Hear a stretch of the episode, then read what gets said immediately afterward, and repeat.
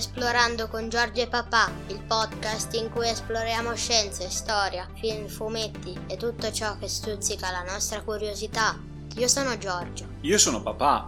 E siamo pronti a partire in esplorazione. Oggi esploreremo le biblioteche.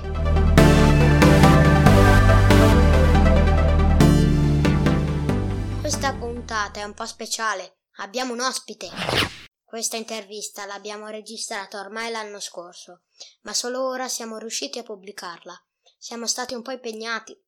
E chi è questo ospite che vorresti presentare ai nostri ascoltatori? Oh, è una persona veramente speciale. Si chiama Francesca e oltre ad essere una bravissima bibliotecaria, è anche la mia zietta. Eh sì, la zia Francia è stata molto gentile a rispondere a tutte le tue domande. Benvenuta zia e grazie di averci dedicato un po' del tuo tempo.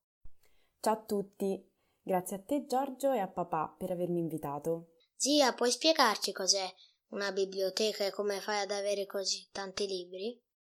Certo, una biblioteca è una raccolta di libri, di documenti o di materiali di vario tipo per esempio audiovisivi come DVD e CD, ma anche riviste o quotidiani, che si trova in un luogo che è stato scelto proprio per mettere a disposizione questa raccolta alle persone che la frequentano e che vengono chiamate utenti della biblioteca. Le biblioteche possono essere di tanti tipi, biblioteche pubbliche, private, scolastiche, universitarie, specializzate. Io, per esempio, lavoro in due biblioteche pubbliche, in particolare due biblioteche comunali. Eh, diciamo che i modi più facili attraverso cui una biblioteca può avere i libri sono due. L'acquisto, quindi per esempio nel mio caso il comune dà i soldi alla biblioteca per comprare i libri, oppure in dono.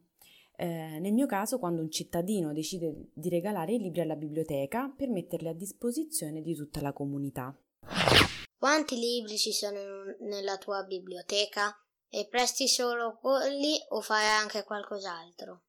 Delle due biblioteche in cui lavoro, una possiede più di 21.000 libri e l'altra quasi 34.000. Prima di poter mettere in prestito i libri eh, ci sono tutta una serie di procedure un po' tecniche eh, che bisogna fare, come per esempio il controllo della bolla d'acquisto, la timbratura, l'inventariazione, la classificazione e la catalogazione, che sono le due attività di cui mi occupo io eh, particolarmente, e, e che sono tutte quelle attività di cui non si sa tanto, ma che sono importantissime per poter controllare i libri che escono e che entrano dalla biblioteca e per sapere sempre dove sono. Poi, quando rientrano, per poterli mettere nel posto giusto. Però a parte questo, i bibliotecari fanno tante altre cose, in particolare per promuovere la lettura e cercare di far venire sempre più persone in biblioteca. Per esempio, nelle biblioteche dove lavoro io vengono tanti studenti dell'università a studiare nelle aule studio e, e, poi organizziamo incontri per presentare i libri nuovi oppure facciamo delle letture animate a tema per i bambini di, di tutte le età. Quanti libri vengono prestati ogni anno? Ma presti solo libri o anche DVD?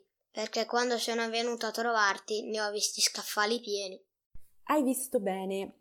Infatti prestiamo tantissimi libri, diverse centinaia ogni anno, ma anche molti DVD, in particolare nelle aree delle biblioteche dedicate ai bambini e ai ragazzi, dove cerchiamo di far arrivare presto i film di animazione e i cartoni più recenti, senza dimenticare ovviamente i classici della Disney, per cui tu sai che io ho un debole particolare e infatti li so quasi tutti a memoria.